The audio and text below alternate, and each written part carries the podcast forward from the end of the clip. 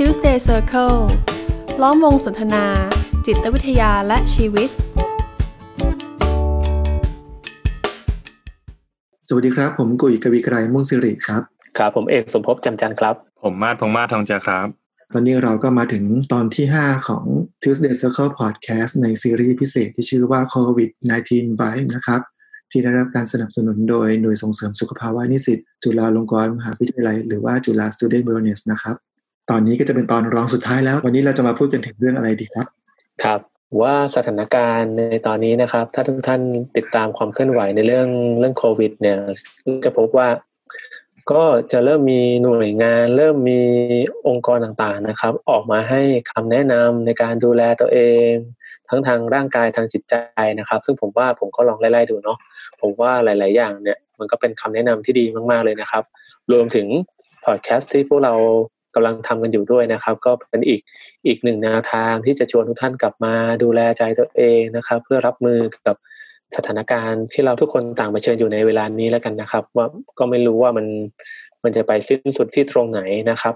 แต่ผมก็เชื่อว่านะครับในแนวทางต่างๆ เนี่ยที่จะชวนทุกท่านทำเนี่ยแม้ว่ามันจะดูเป็นแนวทางที่ดี และมีประโยชน์นะครับ แต่ก็แน่แหละครับ มันก็ไม่ได้หมายความว่าเราทุกคนจะทำกันได้ ที่พวกเราทุกคนชวนทุกท่านทำนะครับ ก็ผมว่า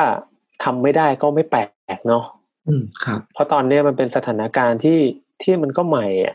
มันก็เป็นสิ่งที่ไม่มีใครเคยเจอมาก่อนนะครับ จะยังรับมือกับมันไม่ได้ในตอนนี้จะยังรู้สึกไม่โอเคในตอนนี้ หรือจะพยายามทุกอย่างในตอนนี้แล้วจะยังไม่โอเคขึ้นเนี่ยก็อยากจะบอกกับทุกๆท่านว่ามันไม่เป็นไรเลยนะครับ ที่ตอนนี้ถ้าหากเรายังรับมือกับความรู้สึกแย่ๆไม่ได้นะครับ ต่อให้เรา แบบเลิกใช้คำแนะนำที่ดีที่สุดในในมุมมองของเราแล้วก็ตามนะครับโหวันนี้สิ่งที่ที่พวกเราจะมาคุยกันเนี่ย ก็เลยจะชวนทุกท่านกลับมาตั้งต้นที่จุดจุดหนึ่งนะครับ ที่ผมมองว่ามันก็เป็นจุดเริ่มต้นที่สำคัญเหมือนกันเนาะในการที่เราจะรับมือกับสถานการณ์ตอนนี้ที่มันเกิดขึ้นเนี่ยนะครับ นั่นก็คือความรู้สึกอ่อนโยนกับตัวเอง ผมพบว่าบางทีการคาดคั้นกับตัวเอง ให้รีบโอเคอะให้รีบ จัดการกับปัญหาจัดการกับความยากลำบาก จัดการกับอุปสรรค หรือกระทั่งจัดการกับความกังวลเนี่ย บางครั้งมันก็กลายเป็นปัญหาในตัวมันเองเหมือนกันนะเวลาที่เราจัดการไม่ได้มันเหมือนกับว่าไอ้ความกังวลในสถานการณ์ตอนนี้ที่มันไม่แน่ไม่นอนเนี่ย มันก็เป็นปัญหาในตัวเองอยู่แล้วแต่พอเรารู้สึกแย่ที่เราจัดการกับมันไม่ได้อีก เหมือนเราก็เพิ่มปัญหาให้กับตัวเองขึ้นไปอีกระดับหนึ่งอีกนะครับ นอกจากไม่ช่วยอะไรแล้วทำให้มันก็ เป็นทุกข์มากขึ้นพอฟังพี่เอกพูดอย่างนี้แล้วทำให้นึกถึง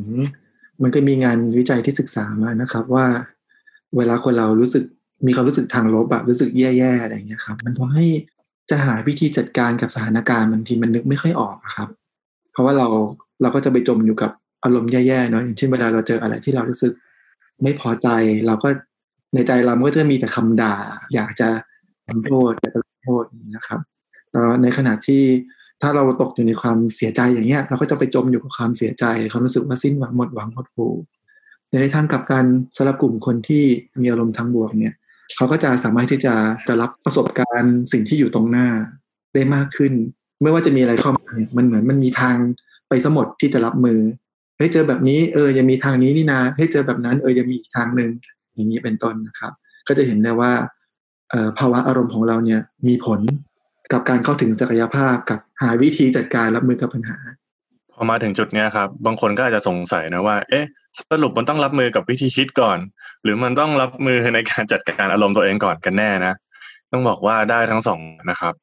ก็อันนี้มันแล้วแต่คนอะบางคนถนัดในการจัดการอารมณ์นะ คือพูดคุยกับตัวเอง มี self-talk ที่ดี มี activity อะไรทำให้มัน shift focus ได้ หรือบางคนก็ชอบที่จะขบทำความเข้าใจ แล้วก็อยู่กับเรื่องราวนั้นหาหาทางยอมรับมันก็ก็แล้วแต่คนจริงๆครับ แต่ต้องบอกว่าในบางครั้งอะมันมันไม่ได้แปลว่า เราใช้อะไรที่มีความเป็นเราใช้ได้บ่อย ๆ แล้วมันจะได้เสมอไปนะอย่างเพื่อนผมคนหนึ่งก็บอกว่าเขาเป็นคนนักเขาเป็นนักคิดอะครับ แล้วก็ชอบขบทุกอย่าง ชอบหาการเรียนรู้ทำความเข้าใจทุกเรื่อง แต่มันก็มีนะ บางวันที่มันตันจริง ๆเขาก็ต้องเปลี่ยนมา ในการจัดการอารมณ์ก่อนเหมือนกันเนี่ยต้องมาฟังเพลงต้องไปเดินเล่นหรือว่าต้องแบบอาหยุดที่จะคาดคั้นบางอย่างกับตัวเอง เพื่อให้อารมณ์มันเปลี่ยน แล้วเดี๋ยวสมองก็จะกลับไปแล่นเหมือนที่พี่กุยพูดนะครับ แล้วก็กลับไปคบคิดอะไรได้เหมือนเดิม มันก็เลยกลายเป็นสมดุลของการต้องดูแลใจตัวเองด้วยเนาะแต่คีย์จริง ๆ ผมว่ามันคือคำว่าไม่คาดคั้นอะไรกับตัวเองอืมอืมอืมแต่จะไม่คาดคั้นได้เนี่ย ผมว่ามันก็ต้องมีความเข้าใจตัวเองพอสมควรเหมือนกันเนาะ ผมว่าแต่ละคนเนี่ยมีเงื่อนไขมีปัจจัยในชีวิตที่มันไม่เหมือนกันนะครับ คนอื่นทำได้ มันไม่ได้หมายความว่าเราจะต้องทำได้เหมือนกันกับเขาโหคนอื่นนี่ดูเหมือนสบายๆเลยเนาะโพสเฟซบุ๊กชิวๆมากเลยกับสถานการณ์นี้ทำไมฉันยังกังวลอยู่ ผมว่ามันก็เป็นเรื่องที่เปรียบเทียบกันไม่ได้นะครับ เพราะว่าแต่ละคนเนี่ยมันมีบริบทในชีวิตที่มันไม่เหมือนกันดังนั้นเนี่ยผมว่าถ้าเราลองเข้าใจสิ่งที่มันเกิดขึ้นกับชีวิตเราชัดๆเนี่ยเราอาจจะพบว่ามันเข้าใจได้มาก ๆเลยนะ ที่วันนี้เราเป็นแบบนี้ และตอนนี้เราก็กำลังพยายามจัดการกับมันอยู่นะ เพียงแต่ว่า ไอจะโอเคขึ้นมาตอนไหนนั้น หรือจะรับมือกับมันได้เมื่อไหร่นั้น ผมว่ามันก็เป็นเรื่องที่มันก็คงคาดเดาไม่ได้ละอืมแต่การไปบีบคั้นไปคาดคั้นตัวเองที่มาว่าเนี่ย มันก็หลังแต่จะทำให้มันยิ่งรู้สึกแย่ แล้วก็ยิ่งมองไม่เห็นทางออกว่า มันจะต้องทำอะไรต่อนะครับ แต่พอถ้าเรายอมรับกับมันได้ ยอมรับกับตัวเองได้ สามารถจะผ่อนปลนและอ่อนโยนกับตัวเองได้บ้างเนี่ย ผมว่ามันก็อาจจะทำให้ทางออกหรือวิธีการรับมือกับปัญหาที่มันมันตรงจุดมากขึ้นเนี่ย เราอาจจะมองเห็นมันได้มากขึ้นก็ได้นะครับ ผมว่าบนการคาดคันนั้นที่ดูอึดอัดอะมันก็มีรากฐานมาจากการรักตัวเองเหมือนกันนะ เพราะว่าเจตนาที่เราต้องการพาตัวเองไป มันก็คืออยากพาตัวเองไปสู่จุดที่สบายใจกว่านี้ รู้รู้สึกดีกว่านี้อะเพียงแต่ว่ามันอาจจะติดตรงที่เราใจร้อนไปหน่อยเท่านั้นเองโดยที่คือมันเออมันต้องดีเดี๋ยวนี้สิอย่างเงี้ย มันควรจะต้องดีได้แล้วนะอย่างเงี้ยครับ ซึ่งผมว่าบางบางครั้งอะการที่คนยังติดแพทเทิร์นลักษณะนี้อยู่อะเหตุก็เพราะว่าในในบางกรณีเนี่ยมันใช้ได้จริง ๆ นะผมก็เคยคุยกับน้องคนหนึ่งเขาบอกว่า เฮ้ยบางทีอะเวลาเขาจะบิวเองอ่านหนังสือ หรือต้องทำอะไรบางอย่างที่เป็นความรับผิดชอบอืมอย่างเงี้ยครับเขาก็จะบอกว่าเฮ้ยมึงจะเป็นคนขี้เกียจแล้วมึงจะเป็นผู้ใหญ่ที่ไม่ได้เรื่องแบบนี้เหรอจะเป็นคนเฮงโซอยู่แบบนี้เหรอแล้วก็ผลักดันตัวเองโดยการแบบอ่าพูดอะไรลบๆแบบเนี้ยครับ ใส่ตัวเองอืมซึ่งมันก็ทำให้เขาอะสามารถไปข้างหน้าได้ในระดับหนึ่งเลยนะ แต่ว่าถึงจุดหนึ่งอะครับ วันที่มันไม่ไหวขึ้นมาจริง ๆ แล้วเขายังคงใช้ถ้อยคำแบบนี้กับตัวเองอยู่ สิ่งที่เกิดขึ้นคือ มันเริ่มรู้สึกไม่ชอบตัวเองขึ้นมาจริง อืมๆอย่างเงี้ยซึ่งมันเคยมันเคยมีงานวิจัยอันหนึงเลยนะครับ ที่ผมเคยอ่านแล้วก็น่าสนใจมากเลย เขาบอกว่ามันเป็นโค้ชของนักกีฬาครับ ที่เขาเอาโค้ชที่ใช้ลักษณะของการบิวนักกีฬาด้วยถ้อยคำประมาณเนี้ยจะแพ้เหรอจะเป็นไอ้ขี้แพ้เหรอหรือจะห่วยเหรออย่างเงี้ยครับ กับโค้ชที่ให้กำลังใจปลอบใจทำความเข้าใจอย่างเงี้ยครับเขาบอกว่าท้ายที่สุดเนี่ยนักกีฬาสามารถแสดงศักยภาพออกมาสูงที่สุดอะบนโค้ชที่ทำความเข้าใจให้โอกาส อ่อนโยนแบบนั้นนะครับ ซึ่งมันเหมือนกับว่าเขารู้สึกว่าเขาอยากจะทำเพื่อการตอบแทนโค้ชอะหรือเขาอยากจะเขาหรือเขาก็ทำไอ้สิ่งนั้นอะบนความสุขของตัวเองจริง ๆอะมันไม่ได้ทำบนการหนีกับไอ้ถ้อยคำบางคำที่เขาไม่อยากเจออย่างเงี้ยครับ อืม มันก็เลยกลับมาที่เฮ้ยถ้าเราคาดคั้นตัวเอง บนเจตนาดีที่อยากจะทำให้ตัวเองไปสู่ที่ที่มีความสุขได้เร็วๆอะการคาดคั้นตัวเองแบบเนี้ยมันทำให้เร็วจริงๆไหมอืมอืม ก็ที่ฟังมาพูดเมื่อกี้นี้ก็เห็นด้วยเนาะว่าไอ้ที่เราบีบคั้นคาดคั้นตัวเองเนี่ย มันก็มาจากใจที่เรามีความรักต่อตัวเองนี่แหละ อยากจะให้ตัวเอง รู้สึกดี อยากจะให้ตัวเองพ้นไปจากความรู้สึกแย่เร็วๆเนาะแต่ส่วนหนึ่งที่อยากจะชวนให้สังเกต ก็คือสังเกตว่า เวลาเรามีอะไรที่เรารู้สึกไม่พอใจตัวเอง และอยากจะให้ตัวเองเป็นอีกแบบหนึ่งนะ่ะมันเป็นปรากฏการณ์ที่สุดท้ายแล้วมันให้ผลอะไรกับเรากันแน่ มันทำให้ใจของเราผ่อนคลายมากขึ้นไหม มันทำให้เรากลับมามีกำลังที่จะรับมือกับสถานการณ์ได้ดีขึ้นจริง ๆ หรือเปล่า หรือว่าทำมันทำให้เรามีกำลังได้มากขึ้นอย่างที่มาร์ทบอกเนอะแต่มันเป็นการทำให้มีกำลังแบบแบบส่งเสริมอย่างนุ่มนวลหรือว่าเป็นแบบที่มันผลักใสเราฉุดกระชากลากถูเราให้ฝืนทำรวมถึงอือฮึความรู้สึกของเราเวลาที่เรามองเห็นการกระทำของคนอื่นด้วย เวลาเราเห็นการกระทำของใคร เห็นข่าวอะไรที่เรารู้สึกว่าเราเราไม่พอใจเลยการกระทำของเขามันไม่ถูกต้อง ใจเรามันก็ผมว่าใจเรามันก็มีความรักต่อสังคมหรือว่ารักต่ออะไรบางอย่างนะเราก็เลยคาดหวังว่าอยากจะให้คนเหล่านั้น ไม่ทำแบบเนี้ยเพื่อจะให้เกิดผลดีบางอย่าง แต่ว่าความหวังดีใจที่รักแบบนี้ มันให้ผลยังไงกับใจของเรา มันทำให้เราปลอดโปร่งจริงๆหรือเปล่า หรือว่ามันนำไปสู่ทางแก้ไขจริงๆหรือเปล่า แล้วเราจะทำยังไงล่ะ เราถึงจะรับมือกับสถานการณ์ที่เราต้องเผชิญ โดยให้มันไม่เป็นผลร้ายต่อใจเรา ไม่ปล่อยให้สิ่งนั้นมาทำร้ายใจเรา ผมว่าอันดับแรกก็คือ การที่เราจะวางความไม่พอใจลงไปบ้างพักมันก่อน แล้วก็หันมามุ่งทำความเข้าใจคนอื่น มันดูเหมือนจะเป็นคีย์เวิร์ดของการนำไปสู่ภาวะที่เกิดความรู้สึกอ่อนโยนกับตัวเราเองแม้คนอื่นจะทำอะไรที่เรารู้สึกไม่พอใจ แต่ถ้าเรามุ่งไปทำความเข้าใจเขาอยากจะเข้าใจว่า เอ้ยเขารู้สึกอะไรเขาต้องเผชิญกับอะไรเขากำลังกลัวอะไรเขาถึงต้องทำแบบนั้นเขากำลังอยากได้อะไรเขาถึงต้องทำแบบนั้นเพราะว่าแบบนี้มันจะเป็นการทะนุถนอมใจของเราได้มากกว่า ผมก็เคยอ่านเจองานวิจัยนะครับเขาบอกว่าเวลาเราเราพยายามจะทำความเข้าใจผู้อื่น หรือเรากำลังมองหาว่า เออเราจะสามารถช่วยเหลืออะไรผู้อื่นได้บ้างเนี่ยในสถานการณ์ที่มันยากลำบากเนี่ย ผมว่าในแง่หนึ่งเนี่ยมันก็พาตัวเราออกจากตัวเองอะออกจากความรู้สึกแย่ๆของตัวเองออกจากความกังวลของตัวเอง ออกจากปัญหาของตัวเอง อย่างน้อยๆก็ชั่วคราวนะพอเรามาโฟกัสที่การทำอะไรเพื่อคนอื่นจริง ๆ เนี่ยผมว่าประโยชน์ในด้านหนึ่งเนี่ยมันมันเกิดทั้งสองฝั่งเลยนะฝั่งที่คนอื่นก็จะได้ประโยชน์จากสิ่งที่เราทำที่เราช่วยเหลือพวกเขานะครับ อีกส่วนหนึ่งเราก็ได้ประโยชน์จากการที่ เราก็ได้จัดการกับความรู้สึกบางอย่างของตัวเอง ที่ตอนนั้นมันติดขัดอยู่ครับ โดยสรุปแล้วอะครับ ความอ่อนโยนกับตัวเองก็อย่างที่เราบอกว่ามันคือการที่เราไม่ได้บีบคั้นตัวเองมากเกินไป แต่พอเป็นคำว่าอ่อนโยนกับคนอื่นปุ๊บเนี่ย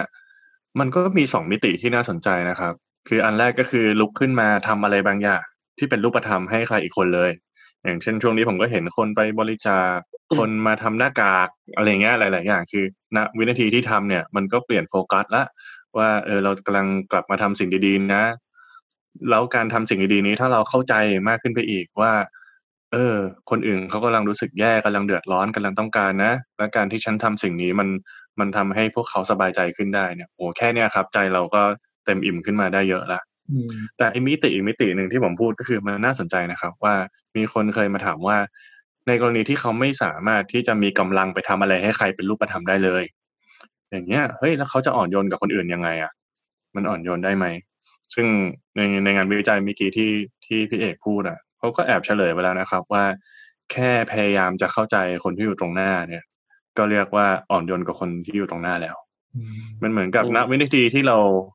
แค่อยากจะพยายามเข้าใจใครสักคนนะครับ มันมันก็จะทำให้อารมณ์ที่เราขุนเคืองกับใครที่อยู่ตรงหน้าเนี่ยไปแบบในระดับหนึ่งเลยนะแล้วก็สร้างความรู้สึกเห็นอกเห็นใจหรือแม้กระทั่งอยากจะช่วยเหลือครับ ผม ผมก็ได้มีโอกาสไปคุยกับเหมือนเจ้าของร้านขายของชำร้านหนึ่งครับ เขาก็เล่าให้ฟังว่าเหมือนร้านเขาเนี่ย เคยเคยมีโจรนะ เข้ามาขโมยนม ขโมยแบบขนมแบบเป็นถุงกอบแก๊บอย่างเงี้ยครับเลอย่างเงี้ยนะขโมยไปเขาบอกว่าเขาโกรธมากเลย เขารู้สึกว่าทำไมถึงจะต้องมาขโมยอะไรกันเล็กๆน้อยๆด้วยอะเหมือนกับทำไมไม่ทำมาหากิน รู้ไหมว่าฉันก็เดือดร้อน แล้วก็โหมีอารมณ์มากมายโทรแจ้งตำรวจจนตำรวจก็มาเอา ผู้ชายคนนั้นไปเนาะผู้ชายคนนั้นเขาก็ตอนแรกเขาไม่ได้พูดอะไรเลย เขาพูดแค่ว่าขอโทษครับ ขอโทษครับ แล้วก็โอเค สมควรได้รับโทษนี้ก็เดินไปกับตำรวจนะครับ จนสุดท้ายก็มีภาพเด็กคนหนึ่งวิ่งวิ่งมาหาพ่อเนาะตอนที่ตำรวจแบบอยู่ตรงนั้นด้วยอย่างเงี้ยเขาก็เลยแบบเดินเข้าไปถามว่า นี่ขโมยไปให้ลูกเหรอผู้ชายคนนั้นก็ถึงได้ยอมพูดออกมาว่า เหมือนลูกไม่ได้กินข้าวมาวันสองวันแล้วอะแล้วลูกอยากกินนมอะมันเลยแบบไม่รู้จะทำยังไงอะมันไม่มีงานทำมันไม่มีเงิน แล้วก็คิดแค่ว่าแบบลูกหิวอะมันมันก็ต้องต้องเลือกแล้วต้องทำแล้วอย่างเงี้ยครับเจ้าของร้านก็เลยแบบกลับมาฉุกคิดว่า เออ ในฐานะที่เราก็เป็นพ่อคนเหมือนกันเงี้ยถ้าถ้าวันหนึ่งที่เราต้องดูลูกเราอะหิวแบบเนี้ย ไม่มีอะไรจะกินแบบนี้เลยอะแล้วแบบมันไม่ใช่การขโมยของที่มาก หรือว่าการมาป้นเงินนะมันแค่แบบนมกล่องหนึ่งเอาไปให้ลูกอะไม่ได้ขโมยไปเผื่อตัวเองกินด้วยซ้ำอย่างเงี้ย แบบมันยังถือว่าคนนี้เป็นคนเลวอยู่จริงๆไหมเนี่ย แล้วไอ้ความรู้สึกโกรธเกลียดไอ้นี่ควรติดคุกเนี่ยมันหายไปหมดเลยนะครับ แล้วก็มาเป็นความรู้สึกที่แบบเห็นอกเห็นใจอะ จนแบบเข้าไปขอตำรวจเองเลยนะว่า เอออย่าจับเลยฉันไม่เอาเรื่องแล้วอะไรเงี้ยแถมให้นมกับขนมถุงนั้นฟรีอีกต่างหากเนี่ยครับเขาก็เลยมาบอกผมว่าเออเรื่องเนี้ยมันสอนเขามากๆเลยนะว่าไอ้ผู้ชายคนนี้ก็ไม่คิดจะอธิบายอะไรเลย ถ้าเขาไม่เข้าไปถามหรือถ้าถ้าฉากนั้นลูกไม่วิ่งมาแบบนั้น เขาก็คงแบบปล่อยตำรวจจับไปอย่างเงี้ยครับ เขาก็เลยบอกว่าเรื่องนี้มันสอนให้เขารู้สึกว่าไม่ว่าใครจะทำอะไร ให้เขาไม่พอใจแค่ไหนก็ตามอะอย่างน้อยๆอะขอให้ได้คุยกันก่อนอะว่าเกิดอะไรขึ้นนะทำไมเธอถึงทำอย่างนั้นอะไรอย่างเงี้ยแล้วเขาบอกว่าตั้งแต่นั้นนะขอแค่เขาได้ทำความเข้าใจใครสักคนหนึ่งอะเออเขาเขารู้สึกดีขึ้นมาแบบยังบอกไม่ถูกเลย แล้วเขาบอกว่ามันพัฒนามาถึงอีกขั้นด้วยนะครับ คือในกรณีที่ไม่สามารถคุยกันได้ อย่างเช่นโดนขับรถปาดหน้าเราก็ไม่สามารถไปถามได้หรอกว่าไอ้คันหน้าเนี่ยทำไมมันรีบขับอะ แต่เขาบอกว่าเออมันคงมีเหตุที่เขาต้องรีบหรือว่าร้อนใจอะไรสักอย่างอยู่จริงๆแหละถึงขับแบบนี้อืมแล้วเขาก็รู้สึกว่า เออ มันเย็นลงเว้ยอะไรเงี้ยแล้วก็กลับมาเขาเลยบอกว่าเวลาเราพยายามจะอ่อนโยนหรือพยายามจะเข้าใจคนอื่นเนี่ยมันกลายเป็นใจเราเองเลยคนแรกที่เบาอืมแล้วก็ตัวอย่างที่มานยกมาเนี่ย มันมันเป็นตัวอย่างชัดดีมากๆเลยนะที่ทำให้เห็นว่า มุมมองของคนเรามันเปลี่ยนกันได้ และนี่คือเปลี่ยนแบบฉับพลันเลยเมื่อกี้ยังโกรธอยู่เลย พอได้ทำความเข้าใจ อีกฝ่ายหนึ่งเนาะได้ทำความเข้าใจความทุกข์ความตั้งใจของอีกฝ่ายหนึ่งใจมันก็มันก็เบาลง แล้วก็เกิดความอ่อนโยน เกิดความสงสารเมตตาครับอีกอีกอันหนึ่งที่พี่อยากจะเสริมด้วยก็คือ มันคงจะไม่ใช่ทุกเหตุการณ์หรอก ที่จะมีเหตุมีผลให้เรารู้สึกว่า เออเราเรายอมรับมันได้ เป็นเหตุผลที่เรายอมรับมันได้ว่าเอ้ยคนคนนี้คงจะทำเพื่อลูกคนคนนั้นคงจะรีบอะไรอย่างเงี้ยในอีกหลาย ๆ เหตุการณ์เนอะที่พอเรารู้เหตุผลปุ๊บ มันก็ยังคงไม่ตรงใจเราอยู่ดีอืมอืมแต่ว่าอย่างที่พูดไปก่อนหน้านี้ครับ ว่าความตั้งใจของการอ่อนโยนกับตัวเองหรืออ่อนโยนกับผู้อื่นเนี่ย อันดับต้นๆเลยคือมีเอาไว้ดูแลใจเราเอง โดยการตั้งต้นที่การมุ่งทำความเข้าใจ ว่าตัวเราหรือว่าคนอื่นนั้นเขาก็มีความทุกข์ของเขานะเขาถึงได้เป็นแบบนั้น ไม่ว่าสิ่งที่เขาทำจะตรงใจกับเราหรือไม่ สิ่งที่เขาทำจะเป็นที่ยอมรับได้หรือไม่แต่ถ้าเรามุ่งเข้าใจว่า สิ่งนั้นมันมีที่มา สิ่งนั้นมันมาจากความทุกข์ของเขาที่เขาต้องดิ้นรน มันทำให้เราเราสามารถที่จะผ่อนเบาความทุกข์ร้อน ผ่อนเบาความรู้สึกโกรธ หรือความไม่พอใจที่เรามีต่อคนอื่นได้ อันนี้ก็จะกลายเป็นมีความอ่อนโยนที่มากขึ้นต่อคนอื่นแตอนที่สำคัญก็คือความอ่อนโยนนั้นส่งผลกับใจของเราครับผมฟังดูเท่าที่เราคุยกันมาเนี่ย ทั้งการอ่อนโยนต่อตัวเอง และการอ่อนโยนต่อผู้อื่นเนี่ย เมื่อมานึกนึกดูแล้วเนี่ยผมว่าสุดท้ายมันก็อาจจะเป็นสิ่งเดียวกันก็ได้นะ เพราะในขณะที่เราอ่อนโยนกับตัวเองเนี่ย เราก็อาจจะกำลังอ่อนโยนกับผู้อื่นอยู่ก็ได้ เช่นเดียวกันในขณะที่เรากำลังอ่อนโยนกับผู้อื่น ในตอนนั้นเราก็กำลังอ่อนโยนกับตัวเองอยู่ มันหมายความว่ายังไง หมายความว่าผมว่าในขณะที่เรากำลังอ่อนโยนกับกับตัวเราเองเนี่ย เมื่อเมื่อตัวเราโอเคอะผมว่าเราก็จะไม่ได้แผ่ แผ่รังสี แห่งความเครียด แห่งความกังวล แห่งความเศร้าหมองออกไปอะ ให้คนที่อยู่รอบๆข้างเราเนี่ยเขาได้รับผลกระทบในส่วนนี้ไปด้วย แต่มันจะกลายเป็นเราก็จะแผ่รังสีแห่งความเบิกบาน ความสดชื่น ความสุข ที่มันก็อาจจะทำให้คนที่อยู่กับเราเขาก็ได้รับสิ่งเหล่านี้ไปด้วย ผมว่านี่เป็นความหมายของการที่เออเมื่อเราอ่อนโยนกับตัวเองเนี่ย เราก็อาจจะกำลังอ่อนโยนกับผู้อื่นอยู่ก็ได้นะ เช่นเดียวกันในตอนที่เรา กำลังอ่อนโยนกับคนอื่น เรากำลังช่วยเหลือใครสักคนหนึ่งเรากำลังพยายามทำความเข้าใจใครสักคนหนึ่งเนี่ยผมว่าณตอนนั้นเราก็เลิกที่จะหมกมุ่นกับตัวเองอะเลิกที่จะคุ้นคิดกังวลกับเรื่องของเราอะผมมันก็คือการพาตัวเองออกมาสู่ความเป็นอิสระ ที่เราจะไปอยู่กับเรื่องอื่น ๆบ้างอะนะผมว่าทั้งสองเรื่องนี้บางทีมันก็เป็นมันก็เป็นเรื่องเดียวกันแหละแต่มันก็เป็นจุดเริ่มต้นคนละจุดกันเท่านั้นเองนะครับ ก็เหมือนกับสี่เทปที่ผ่านมานะครับ ว่าในตอนท้ายเราก็คงจบลงที่แบบฝึกหัด แต่ก่อนที่จะเริ่มแบบฝึกหัดเนี่ย ผมอยากจะเกริ่นอะไรเล็ก ๆ น้อยๆครับ ว่าผมเคยเจอนะ คนที่บอกว่าตัวเขาเองอะเป็นคนที่ไม่มีความอ่อนโยนให้ใครเลยเขาระบุแบบนี้ครับ แต่ว่าพอคุยกันไปคุยกันมาเขาก็ค้นพบว่าเขามีน้องสาวคนหนึ่งนะเขารักน้องสาวเขามาก แล้วไม่ว่าน้องคนเนี้ยจะทำอะไรผิดไปแค่ไหนเขาก็พร้อมที่จะเข้าใจ ไม่ว่าน้องคนนี้จะอยู่ในภาวะไหนเขาก็พร้อมที่จะปลอบโยนนะครับ ผมก็เลยชวนให้เขาดูไปนะ ว่าอืมงั้นแปลว่าจริง ๆ มันไม่ใช่ว่า คนเราไม่มีความอ่อนโยนนะคนเรามีความอ่อนโยนอยู่ในตัวในในมุมใดมุมหนึ่งแหละ เพียงแต่ว่าเราไม่ได้ใช้มันกับทุกคน หรือเราไม่ได้ใช้มันได้ตลอดเวลาต่างหากอืมทีเนี้ยครับ ผมก็เลยสรุปเอาจากจากอ่าความเข้าใจของผมนะ ว่าผมว่ามันต้องมีแหละครับ ในชีวิตของคนแต่ละคนเนี่ย คนคนหนึ่งหรือว่าสักคนหรือสองคนน่ะที่สำคัญในชีวิตเรามาก ๆ ที่ว่าเรารักเขาไม่ว่าเขาจะเป็นแบบไหน ไม่ว่าเขาจะทำผิดยังไงมา เราก็พร้อมที่จะทำความเข้าใจ ไม่ว่าตอนนี้เขาจะรู้สึกแย่กับตัวเองแค่ไหน เราก็พร้อมอะที่จะปลอบใจเขาเสมออย่างเงี้ยครับ ทีนี้ผมก็เลยอยากให้เอาจุดนี้นะครับ เป็นจุดตั้งต้นเนาะในการที่จะมาทำแบบฝึกหัดเล็ก ๆ ครับ ผมว่าครั้งนี้ก็เลยอยากจะชวนครับว่าลองสำรวจดูได้ไหมครับ ว่าณตอนนี้บริบทชีวิตของเราเนี่ย มันมีมุมไหนไหมนะ ที่เราก็รู้สึกว่า เออ เรายังใจร้ายกับตัวเองอยู่นะ เรายังมีมุมที่คาดคั้นกับตัวเองไม่ปล่อยอยู่นะ หรือว่ามีไหมนะ ใครสักคนที่แบบก็ทำอะไรบางอย่างที่ยังกระทบใจฉันอยู่เรื่อยเลยอะ่ะ แล้วก็ทำให้ฉันแบบขุนมัวรู้สึกไม่ดีอยู่เป็นประจำอย่างเงี้ยครับ อยากให้ลองนึกถึงครับว่า ถ้าตัวเราที่กำลังคาดคั้นตัวเอง หรือคนที่เรากำลังรู้สึกขุนหมองอยู่เนี่ย ให้ลองนึกถึงว่าถ้าคนคนนั้น คือคนที่เรารักที่สุดล่ะ เออเราจะปลอบเขายังไงนะ เราจะมีความรู้สึกต่อเขาแบบไหน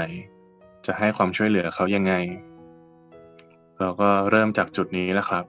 ที่เราจะกลับมาอ่อนโยนกับตัวเอง เราก็อ่อนโยนกับผู้อื่นได้ ก็ฝากไว้เท่านี้นะครับ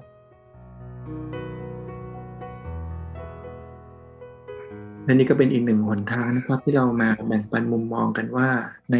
สถานการณ์ชีวิตของเราเนี่ย เราจะสร้างภูมิคุ้มกันให้กับตัวเองยังไงโดยมองหาจาก ทรัพยากรที่มีอยู่ในตัวเรา และอย่างที่มาได้พูดนะครับว่าไอ้ความอ่อนโยนเนี่ยมันมีอยู่ในตัวเราทุกคนเพียงแต่ว่าเราอาจจะไม่ได้สามารถใช้มันได้ตลอดเวลาหรือได้กับทุกคน ครั้งนี้ก็จะเป็นครั้งที่เราได้ชวนทุกคนมา มามองหามันอะสำรวจแล้วมองย้อนกลับไปหาความอ่อนโยนในตัวเราทุกคนนะครับก็เดี๋ยว Tuesday Circle Podcast ในซีรีส์พิเศษนี้ตอนหน้าก็จะเป็นตอนจบแล้วนะครับชวนทุกท่านมา มาฟังข้อสรุปร่วมกันว่า ว่ามันคืออะไร งั้นตอนนี้ต้องขอลาไปก่อนนะครับอย่าสวัสดีครับ สวัสดีครับ ครับ สวัสดีครับ Tuesday Circle ล้อมวงสนทนา จิตวิทยาและชีวิต